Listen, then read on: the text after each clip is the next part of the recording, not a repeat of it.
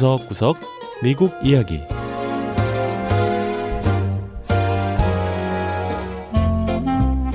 미국 곳곳의 다양한 모습과 진솔한 미국인의 이야기를 전해드리는 구석구석 미국 이야기 김현숙입니다. 신종 코로나 바이러스 감염증 사태가 장기화하면서 코로나 확진을 받은 인구도 엄청나게 많습니다. 확진자 중에는 심하게 앓다가 목숨까지 잃는 경우도 있고 그냥 가벼운 감기처럼 앓고 지나간 사람들도 있는데요. 일부는 분명히 코로나 완치 판명을 받았는데도 여전히 증상이 남아있는 장기 후유증을 호소하고 있다고 합니다.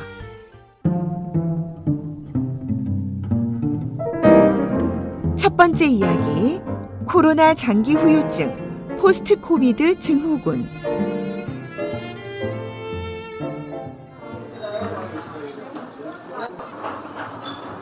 미국 여러 병원엔 지금도 신종 코로나 바이러스에 감염된 사람들이 입원 치료를 받고 있습니다. 자, 그런데 퇴원한 뒤에도 여러 증상 때문에 병원을 다시 찾는 사람들이 있다는데요. 만성 피로, 그리고 brain fog라고 해서 마치 머리에 안개가 낀 것처럼 멍한 느낌이 지속되는 것, 또 불면증, 심장질환, 숨가쁨 등이 코로나 장기 후유증의 대표적인 증상들이라고 합니다. 미국의 비영리 단체인 공정의료는 최근 보고서에서 코로나 바이러스에 감염된 사람 가운데 15%에서 20%가 몇 달씩 장기 후유증을 앓는다고 밝혔는데요. 오하이오주 클리블랜드에 사는 14살 세나 양 역시 그 중 한 명입니다. My smells came back, but they came back all like completely different, like distorted and everything. 시에나 양은 1년 전 코로나 감염증으로 후각과 미각을 상실했었다고 하는데요. 그 뒤에 미각이 돌아오긴 했지만 맛을 느끼는 게 이전과 완전히 달라졌다고 합니다. 뭘 먹어도 이상한 냄새가 나는 게 꼭 고무 타는 냄새 같다고 했습니다. 의사들은 이렇게 코로나에서 회복되는 과정이 길어지는 걸 가리켜 장기 COVID라고 부르는데요. 세계보건기구 WHO는 이렇게 느린 회복 속도를 post COVID 증후군으로 정의하기도 했습니다. It occurs in individuals with a history of probable or confirmed SARS-CoV-2 infection.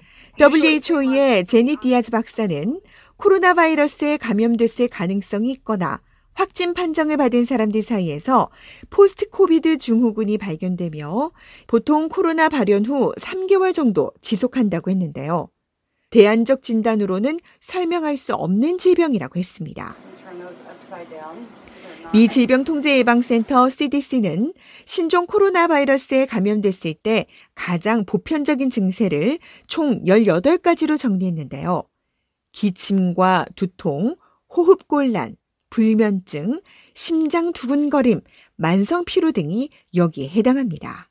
Fatigue is a really common symptom. It's a really dominant one. And 스탠퍼드 대학교 자선 시민사회센터 병원의 린다쟁 박사는 이 가운데 장기 후유증으로 가장 많은 것이 피로감이라고 설명했습니다. 특히 이런 피로감과 brain fog를 함께 경험하는 환자들도 있다는데요. brain fog로 머릿속이 멍한 느낌이 지속되면서 사고력과 집중력, 기억력 저하까지 이어진다고 하네요. 이 쟁 박사는 post COVID 증후군 환자들이 치료하면서 어려운 점이 환자들의 일반적인 증세를 보고 post COVID 증후군임을 판명하는 것이라고 했습니다. And there's a clear time correlation of persistence of symptoms that they didn't have before COVID, and there weren't. 쟁 박사는 코로나 감염 이전에 없었던 증상들이 발현한 데 대한 분명한 시간적 상관관계가 있고 다른 건강상의 변화나 의료적인 문제가 없다면 다른 질병으로 인한 증세일 가능성을 배제한다고 설명했습니다. 코로나 장기 후유증을 호소하는 사람들이 많아지면서 미국 전역에선 이런 후유증을 전문적으로 관리하는 곳들이 우후죽순처럼 생겨나고 있습니다. 인터넷 소셜미디어 그룹 역시 코로나 장기 후유증으로 인해 정신적으로 어려움을 겪는 환자들을 돕고 있는데요. 전문가들은 감정의 변화나 불안감, 우울증 역시 코로나 후유증이 가져오는 흔한 증세라고 했습니다. We're really focused on what we would call a nursing patient education. 코로나 장기 후유증 환자들을 돕는 단체인 코로나 케어 그룹의 레니 본드 씨는 환자 간호 교육을 집중적으로 하고 있다고 설명했습니다. 미 정부 차원에서도 포스트 코로나 환자들을 위해 발벗고 나섰는데요. 미 국립보건원 NIH는 최근 4억 7천만 달러를 투입해 장기 코로나 후유증 증세에 대해 연구하고 치료법을 찾기 위한 새로운 프로젝트를 시작했습니다.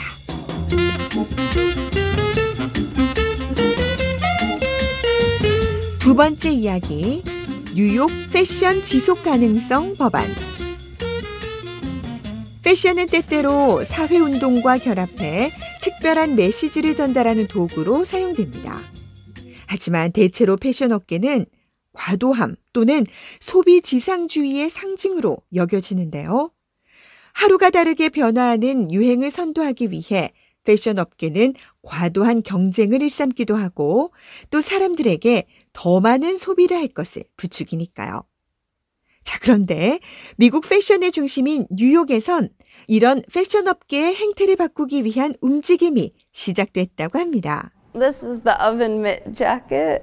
Um, 패션 디자이너 니콜 맥로글린 씨가 오븐용 장갑을 이용한 재킷을 보여주고 있습니다. 최근까지 미술관에 전시돼 있다가 왔다는 재킷은 여러 색의 두꺼운 천 장갑을 이어붙여 만들었는데요.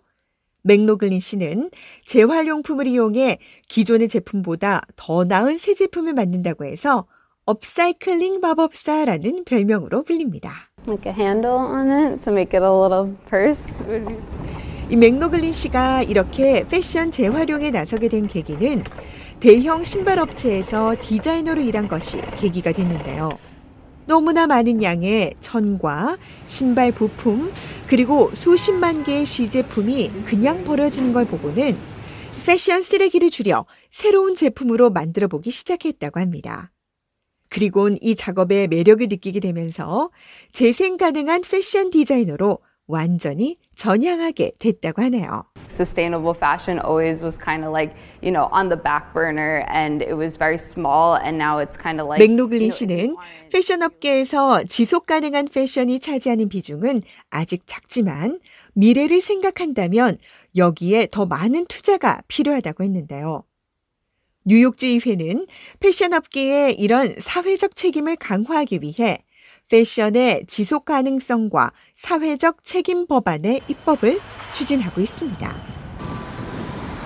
올해 초부터 뉴욕주 상원과 하원에서 민주당 의원들의 주도로 추진되고 있는 일명 패션 법안은 각 의류업체의 원자재 생산부터 제조, 발송, 노동자의 근로 환경까지 전 과정에 걸쳐 사회적인 영향을 분석해 이를 공개하도록 의무화했습니다.